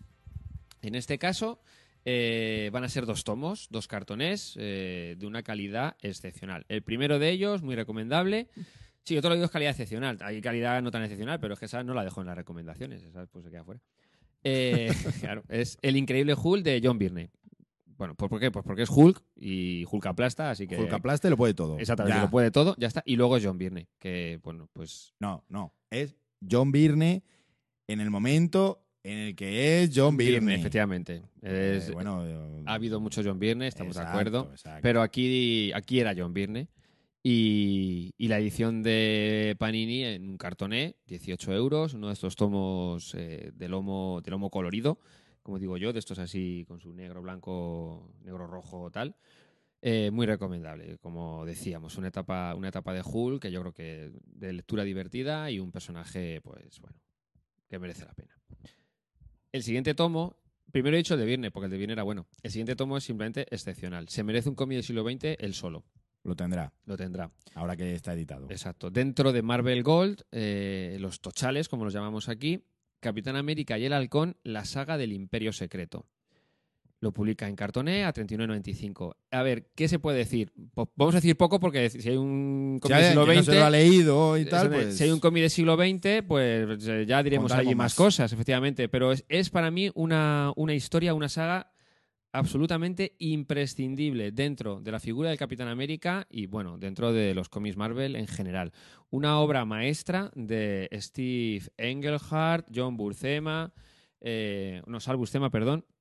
Eh, bueno, es una auténtica, una auténtica maravilla de. Este ladrillo, de este, historia. este ladrillo, mm, justo ayer J y yo estábamos comentando sobre otra obra maestra que también se editó el mes pasado, que es el Green Arrow Green Lantern, Efectivamente. y hablábamos acerca de los cómics de superhéroes y su implicación en el mundo social. Eso es, cuando ya se hacen eco de un- Claro, la en- realidad en la que, en la que viven. Mm, donde, donde te involucraban a los superhéroes dentro de la realidad directamente y quiero suponer que si eras un adolescente universitario y leías el Spider-Man Crisis en el Campus o leías Green Lantern Green Arrow o leías El Imperio Secreto eh, e- e ibas por una de las ciudades estadounidenses, podías pensar que igual te girabas y aparecían esos superhéroes. Sí, Bien. perfectamente. Era un momento donde los superhéroes estaban muy involucrados dentro del, del fenómeno, vamos, no del fenómeno, sino de la sociedad. En este caso, en el Imperio Secreto, pues vamos, no vamos a desvelar mucho, nada más que la portada. La ¿no? portada, vamos, a- vamos a leerla. Mm, sí. También porque era una época, eh, sobre todo para muchos de nosotros jóvenes lectores, en las que estas cosas eran, o sea, tenían un aspecto de definitivo Claro. absoluto, ¿no? Eh, cuando Thor le dice, espera, Steve Rogers, no sabes lo que estás haciendo.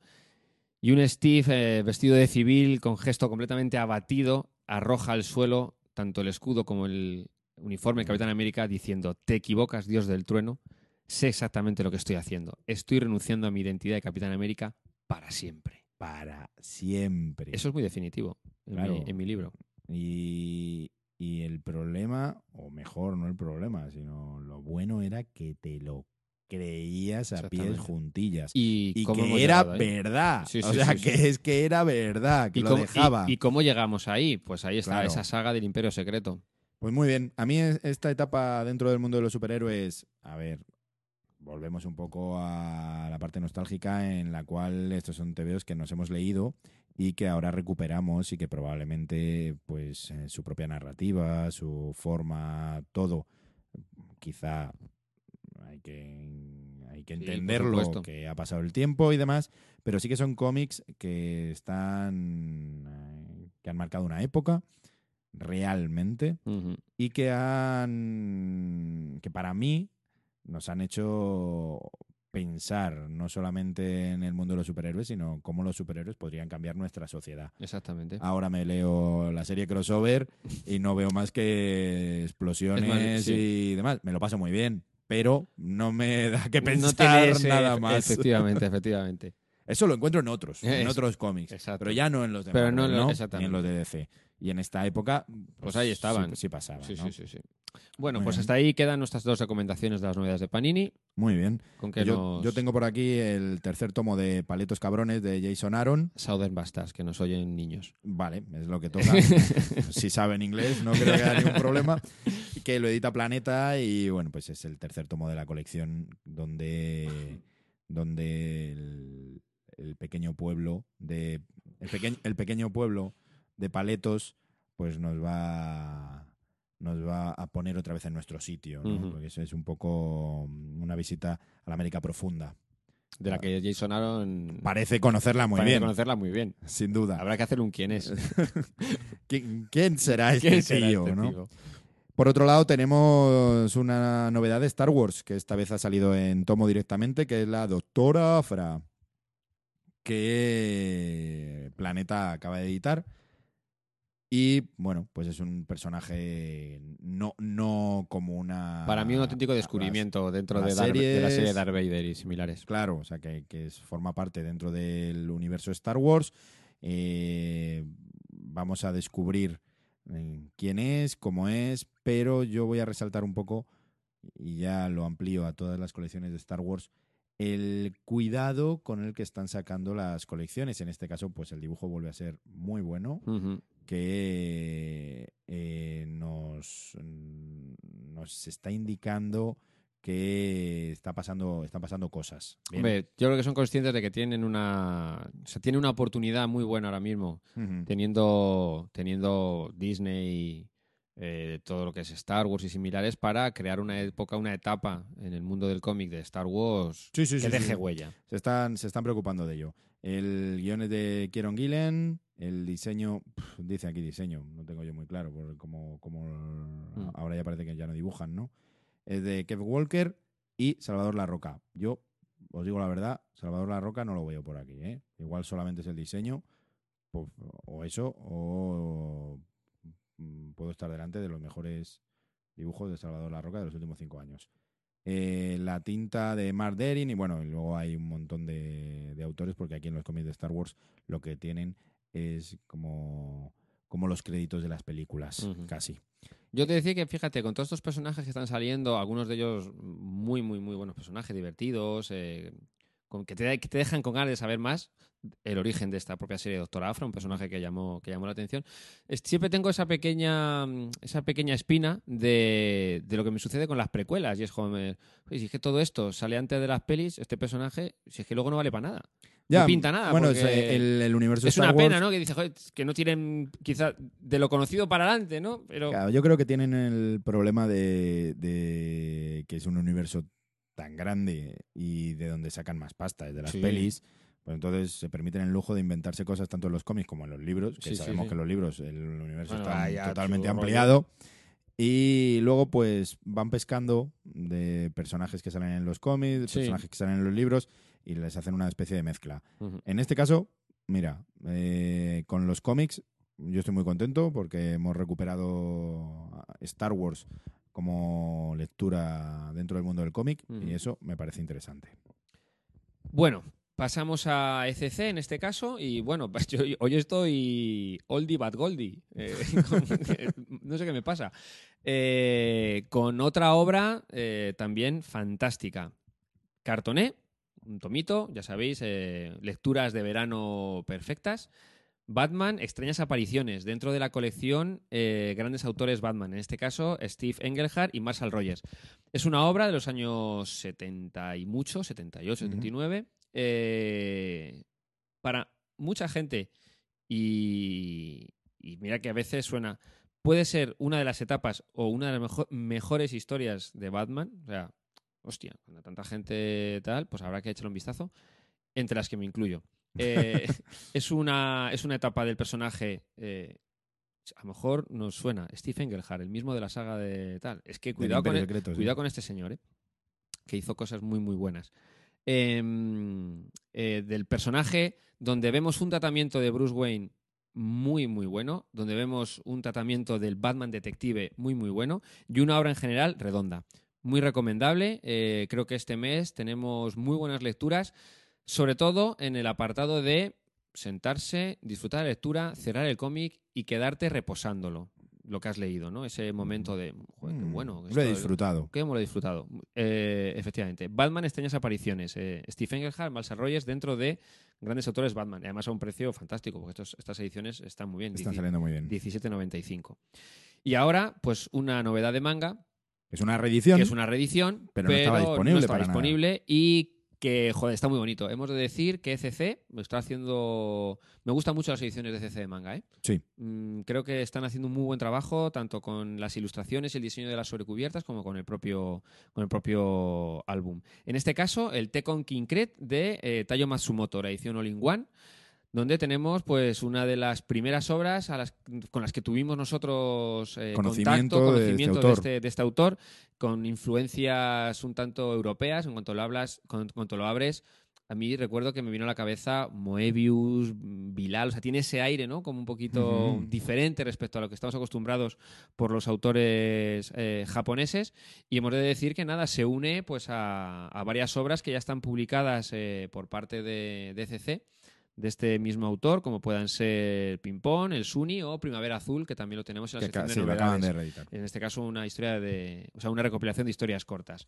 Eh, Tekon Kinkret, pues nada, nos cuenta la historia de dos niños, negro y blanco, eh, y cómo luchan por sobrevivir en un universo un tanto A mí hostil me, hacia ellos. me parece que es una obra, salvando todas las distancias de dibujo, por ejemplo, pero el, el regusto, el regusto, le veo un... Es un... El reverso tenebroso de Akira. Hmm, ¿sabes? sí. Si Akira, Sí, los, te los- entiendo. los dibujos son, son limpios, es una línea clara y es una historia donde, donde aunque sea un Neo Tokio en reconstrucción, pues bueno, Juega, brilla, juega con brilla un poquito. sí. Aquí eh, es eso, pero todo mucho más sucio. Es que-. Es que es todo mucho más base, mucho más bajo todo. sí. sí, sí. Entonces, mm, es ese, ese reverso que sí que me, me parece interesante.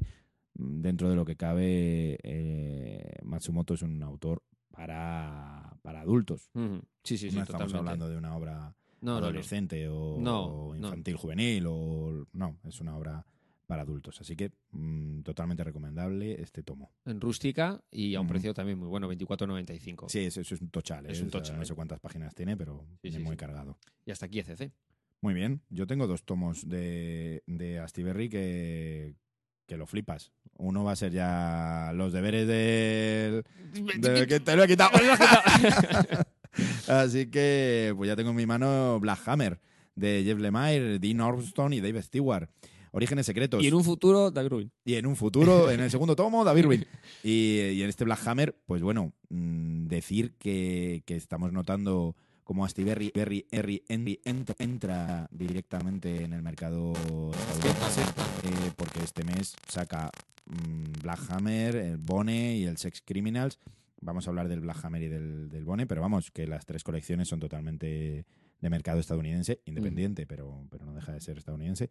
Y el Black Hammer además es una historia de podríamos decir superhéroes. eh, de- oh, superhéroes más, hay. Más vinculado al universo que, que conocemos cerca de, de Dark Horse, ¿no? De, sí. ese, universo casi, o sea, impregnado por Miñola. De, no, hecho- no- de- de hecho, la colec- de hecho, la colección Es Dark Horse. es Dark Horse. O Claro, sea, que pero me está claro que el tonillo lo tenía que, ahí. que Miñola ha impregnado a las colecciones de Dark Horse como hay un rollo oscuro y demás. De hecho, yo originalmente cuando vi la Solicit me vino a la cabeza IDP. O sea, tuve como Claro, un punto. eh, ah, es, IDP. es un poco ese punto. Y, y la verdad es que, eh, bueno, pues primero agradecerle a Steve que lo saque en un formato en cartoné Ujú. muy bueno. Sale a 19 euros, es el primer arco argumental. Y vamos a ver hasta dónde, hasta dónde tiene tirón por parte de, de la gente. Eh, y, como bien ha dicho J, pues en el segundo tomo, David Rubin. Bien. Ya vamos avisando de Ah. todas maneras que la gente tenga paciencia un poquito con la serie, porque Sí, aunque se sí, publica sí. a buen ritmo en Estados Unidos, pero es que llevamos allí 10-11 números, o sea que en dos tomitos les hemos alcanzado. Así que será una serie que posiblemente el desarrollo sea un poquito lento. El, el guion es de Jeff Lemire, que, bueno, para mi gusto tiene altos y bajos a lo largo de su carrera, Ujú. pero en eh, los últimos que me he estado leyendo me están gustando bastante, entre ellos el Descender, que Ujú. también lo edita, lo edita Steve Berry. Así que tengo bastantes ganas de, de leérmelo y ya, bueno, ya he dicho mi- mis deberes, que va a ser el, el Black Hammer. Mira, has adelantado. Eh, también tenemos el Bone, que es el nuevo capítulo de Bone, Coda se llama, esta vez en blanco y negro, una historia separada de lo que puede ser el, el universo de Bone que ya hemos conocido, pero, pero muy cortita en este caso. Muy corta. La verdad es que se nos queda como un capítulo perdido. A mí, se me, a mí me dejó unas ganas de más, o sea, Claro. de releérmelo, porque el dibujo de Jeff Smith sigue, sigue siendo esa preciosidad limpia. Sí, Pero es que te quedas. ¿Ya? Sí, se queda como un capítulo perdido de la, de la serie, que pues lo disfrutamos como hemos disfrutado la serie entera, sin ningún problema, pero a cambio de, de las pocas páginas que tiene de, de historia, pues nos tenemos como cerca de 40 o 50 páginas de, pues entre una entrevista eh, acerca de los autores, un montón de fotos de la época, la creación del personaje e incluso, como bien Un dibujo. dijo J, ¿no? Un dibujo del primer Bone. Que lo estoy buscando y lo voy a encontrar porque estaba aquí, que lo, hemos visto antes. Cuando Jeff Smith hizo por primera vez el dibujo de Bone, el primigenio. Alucino con, con el dibujo, pues no, pues no lo encuentro. Aquí está, ya lo tengo, mira, la última página que lo hizo alrededor de 1965. Bueno, pues si lo veis, eh, pues igual os parece Bone e igual no, pero parece que Jeff Smith tenía su colección estrella muy, muy metida dentro desde que era chiquitito. Vamos a ¿no? decir que Jeff Smith nace en 1960. Sí, tenía cinco años, tenía cinco años, No imaginéis que, oh, mira, el primer. Parecía no. Así como, sí, Claro, pero no, no. efectivamente nos guardábamos un detalle que es que tenía cinco años Tenía con cinco este primer añitos. dibujo. Exacto. Así que muy bien. Es, eh, no esperábamos este capítulo perdido y aquí lo tenemos. Astiberri nos lo edita por 12 euretes, una, una nueva historia de, de, de Bonnie. Muy bien. Yo paso a Valiant, que pues este mes, aparte de los números 3 de las colecciones Grappa que está sacando, Sí. X o Manowar, eh, Faith, etcétera, pues vuelve con, con tomos recopilando eh, etapas, no recopilando, o sea, contándonos etapas pues un- en un formato un poco más. Vamos a, más vamos a decir que, que las colecciones de Valiant están funcionando. Sí, Nosotros aquí dijimos que nos pareció una apuesta muy arriesgada. La grapa, o sea, los tomos de Valiant ya habían pasado por Panini y por Aleta, no habían funcionado en ninguna de las dos veces, por lo menos para las editoriales. Y, y ahora Medusa eh, ha, ha empezado apostando tanto por la grapa como por los tomos y eh, decir que están funcionando. O sea, veremos, Veremos a, cómo a avanza. qué nivel, sobre todo pues en el, en el muro de lo- del número 10, ¿no? Y cosas así. Pero por ahora están teniendo un, un buen comienzo. Bueno, lo, ¿No? cual pues nos alegramos. y, y claramente. Imperium, ¿no? Traigo Imperium, efectivamente. Es el primer volumen de una serie que serán cuatro volúmenes en total. Y bueno, pues es historia, historia de las inmensas. Eh, un personaje muy poderoso. Le hacen una serie de púas. Bueno, Se enfada. se enfada. Pero él lo hace todo por el bien, ¿eh? O sea. No, no, no, claro, Eh, no, claramente. no, no, se sí, le sí. ve, en la portada se le ve En la que portada es un sí. tío encantador. Pero es, en serio, que, es lo, que que no le entienden, joder. Y, y bueno, eh, eh, mola, ¿eh? O sea, el guion de Joshua Dissart, dibujo de Doug Braithwaite. en o este sea, caso, para- yo desde aquí no conozco ninguno de los dos. Como que no, Doug no. A Doug Siempre, siempre- bueno, no le ya conozco. te recuerdo. Igual viene por la tienda, pero Ya, no, ya. no le controlo. Porque mm, recordad que las otras colecciones de, de Valiant sí que estaban teniendo autores, pues incluso Jeff Lemire. O sea, que, que de, primer, de primer orden, ¿no? O que Mm. hemos visto en otro montón de colecciones. Pero ya empiezan a dar cabida, bueno, pues es que el universo Valiant es muy amplio. Sí, no es muy amplio y de hecho tiene un elenco de autores bastante amplio también, efectivamente. Bueno, eh, ya fuera de un poco de la, de la broma, pues en este caso Imperium trata de la historia del psíquico más poderoso del universo Valiant, que efectivamente, en un intento de crear un mundo mejor, pues a veces hace cosas que no son las que debe. ¿Qué ocurre? Pues que varios psíquicos eh, se plantan, se rebelan y muestran al mundo quién es realmente. Con su fachada ya completamente destrozada, pues decide que su misión continúa, pero teniendo que dar algún giro. Y es donde entramos en esta, en esta historia, en ese giro y en cómo avanza. En cuatro tomos tendremos la resolución final de, de esta historia, eh, como he comentado, Joshua Dissart y Doug Braithwaite, que publica eh, Medusa en rústica, como todos los tomos Sí, que está los- sacando, los tomos a, a un precio de 12 euros. 12,95, perdón. Muy bien. Yo tengo ya los tochales también, ¿no? Bueno, en este caso álbum europeo de Yermo, que además acaban de entrar por la puerta y que son lectura de vacaciones. Eh, son tres los que he recopilado. Bien. Me faltaría uno que tenemos por arriba, que es el mosquetero. Pero bueno, realmente mm, de, de todos los que sacan, porque sacan infinitos. Sí, sí, sí. bueno, vamos a Esto sí que son novedad novedosa, o sea, los hemos sacado de las cajas esta misma mañana. Sí, directamente. El primero es de Corbeirán y Lerroux y es el 14-18. Van a ser varios volúmenes y, como bien dice, 14-18 pues nos lleva a la Primera Guerra Mundial, ¿no? Eh, es un grupo de ocho, ocho soldados que en la Primera Guerra Mundial, pues, bueno, ocho jóvenes que se van a convertir en soldados y que pues abandonan su pequeño pueblo para vivir una serie de aventuras en las cuales pues lo que realmente hay es bombas, trincheras, eh, miedo, pues bueno, mm, problemas. ¿no? Problemas.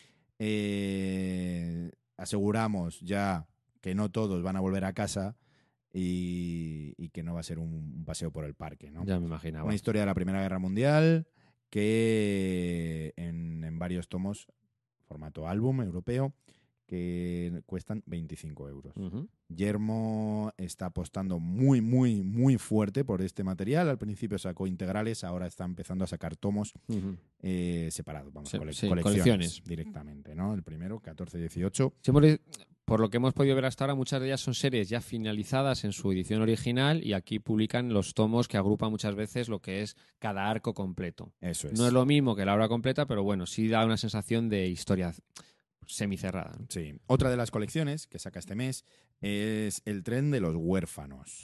También formato álbum europeo, eh, de Philip Charlotte y Xavier Forquemin, que en este caso vamos a trasladarnos a Estados Unidos, principio del siglo XX, donde hay una especie de tren que lleva a todos los huérfanos de la zona este a la zona oeste de Estados Unidos que empieza a pues bueno, no a reconstruirse, sino a construirse, A construirse. prácticamente por primera vez y se necesita mano de obra, en este caso barata e infantil. Bueno, pues es un poquito un, un momento social de los Estados Unidos del principio del siglo, pero lo que vamos a, a decir es que el estilo de dibujo nos parece estupendo, Sí. un poco nos pues mira, por momentos eh, estilo cartoon, así Sí. con esas curvitas, eh, nos parece que está muy bien. También puede estar vinculado a todo tipo de, de bueno, pues eh, historias estilo Charles Dickens y demás, aunque en este caso nos vamos a- al oeste de los Estados Unidos, pero una historia de niños que van a, a vivir pues nuevas situaciones, ¿no? Eh, basado en, en un hecho real, En- vamos. En, un acontecimiento. Exacto, o sea, que sucedió. era, totalmente real. Supongo que ficcionado, pero el tren de los huérfanos existía. Sí, ¿no? sí, sí, sí. Eh, la historia existía. Y el último de Yermo es de Christoph Beck y Stefano Raffaele, que nos trasladan a un mundo de ciencia ficción en su Deep Water Prison. En la, la prisión. La prisión de agua profunda. Exacto, la prisión que está muy, muy, muy, muy abajo. Este ¿no? tiene muy buena pinta. Eh, en este caso sí que es una historia completa. Ujú. Cuesta 35 euros y aquí sí que están recopilados los, los tomos que Sí. se habían editado en Francia, ¿no? Ujú. Eh, podríamos decir que nos traslada al 2027, donde la delincuencia y el crimen han aumentado hasta niveles estratosféricos. Más que ahora. Lo flipas. O sea, eso ya, así es, así es. Así que hay una cárcel a profundidades absurdas en la fosa abisal de las Bermudas. Pero claro, ¿qué crees? ¿Que esa cárcel va a estar ahí y no va a pasar nada? Esto No, no, no. No me huele nada bien. Así es. Eh, allí están encerrados los prisioneros más peligrosos del universo Toma. y parece ser que un accidente empieza es el trigger para que se desarrollen las La, hostilidades. la- la acción. Exacto. Así que bueno, lo que lo que podemos asegurar es que es una historia completa en un solo en un solo tomo que pues mira, yo que soy también, pues como decíamos un poco en el Nameless, ¿no? Sí. ese estilo de Even Horizon, de, de zona zona perdida, no cárcel en las Sí. profundidades y tal, te encuentras solo, cómo te enfrentas a esa situación, pues lo veremos. Me, lo, No me- tiene- me interesa. No- tiene mala pinta. Yo voy a terminar mi resumen de novedades con una novedad de Ibrea, en este caso el JoJo's Bizarre Adventure, que por fin se publica en. España en un formato rústica a 12 euros y que eh, en este caso nos recopila la prim- el primer arco, la primera gran historia que hubo de JoJo, el Phantom Blood, que será en tres volúmenes. Imaginamos que si tiene éxito continuarán publicando el resto del material, que es muchísimo. Esta Sí. es la, una de las obras más largas en publicación eh, actualmente Japonés. en Japón, efectivamente. Eh, por supuesto, estamos hablando de una obra que comienza a publicarse en los 80s, 80s Sí. eh, y el estilo de dibujo pues eh, se nota. Pero hemos de decir que muchas obras Clasicote. clasicote. Pero hemos de decir que muchas obras eh, serían muy influenciadas por este JoJo's Bizarre Adventure, que es muy popular en el país del sol naciente, pero que en Occidente sí es cierto que ha estado un poco pasando desapercibido hasta hace 3-4 añitos que hubo versión cinematográfica Mm, de algunas historias y empezamos a, a echarle el ojo, ¿no? Por fin lo tenemos entre nosotros. Ibrea se encarga de, de la edición, como comento, a unos tomos rústica por 12 euros. Muy recomendable. Y terminamos con Con poned lo, mod con lo más difícil. con lo más difícil. Mira, me lo he escrito en mayúsculas y lo he dicho varias veces antes de bajar para, para decirlo del tirón. Eh, una novedad también de manga llamada Autasasinofilia. Punto. Ojo, eh, estoy leyendo literalmente el título. No es que yo quiera lo que, Mm. lo que digo. Quiero ser asesinado por una colegiala. En este caso, el volumen 2 ya salió, nos llamó la atención, pero eh, bueno, ya hemos, ya hemos tenido tiempo de poder ver un poquito De- el tomo. De asimilarlo y poder pronunciarlo. Exactamente, autasasinofilia, que existe. O sea, es una filia real que supone pues la excitación sexual ante la posible inminencia real o imaginaria de ser asesinado. Por una colegiala. En este caso, el protagonista de nuestra obra es un profesor de instituto que que debe estar sufriendo. padece, padece, efectivamente, padece esta, esta extraña filia eh, respecto a las alumnas de su clase. ¿Quién será la alumna encargada de, si es que la hay, claro, de llevar a cabo Su fantasía. su fantasía? Pues ahí está. Una obra, pues un tanto también para adultos. Japón y sus filias. Japón y sus filias, efectivamente. Eh, también para adultos, pero bueno, eh, de un planteamiento que fíjate, es que si ya son originales en sus planteamientos, pues de vez en cuando es que son capaces de Le dan, sorprendernos. le dan giros a su Sí, originalidad. Efectivamente, pues aquí lo tenemos. Eh, la historia se desarrolla, por lo menos a lo largo del primer volumen, en estilo thriller, un poco ahí con eh, muchos candidatos, quién, por aquí y por allá, y el, lo que es la angustia, ¿no? Un poco de, también del personaje y tal. Bueno, eh, Muy bien. diferente, nos ha llamado la atención. Eso es. Pues nos vamos ya con los deberes. Yo me he adelantado un poco y he dicho que Black Hammer, por varias razones. Primero, porque es una de esas colecciones que, que se salen del mundo superheroico, pero lo tocan tangencialmente. Lo edita Stiberri. Bueno, pues me interesa la- esa lectura. Y tú, Pues, ¿qué te vas a leer? Pues a por nada, por el- la segunda opción. Mm, Astiberri se lleva la palma este mes, en este programa, así que ya que me ha quitado Black Hammer, pues nos vamos a por Sex Criminals, Muy bien. porque pasó por delante... Más Fraction, no lo habíamos, no lo habíamos Se nombraba en hoy. exactamente. Es Matt Fraction, un autor al que, bueno, pues siempre merece la pena eh, Tener en cuenta. tener en cuenta, seguirle. Pasó en su momento por delante mío, un poco sin que me fijara en él, cuando hicimos en su momento pues los solicits de previews y similares. Y a- ahora que está publicado en castellano, yo creo que, bueno, ya puedo, ya, ya puedo dedicarle el tiempo. Pues ya tenemos deberes. Ya tenemos Ya deberes. tenemos programa y os invitamos a todos a que nos escuchéis en el programa número 14 dentro de 15 días. Así que hasta el próximo día, Jota. Hasta la próxima.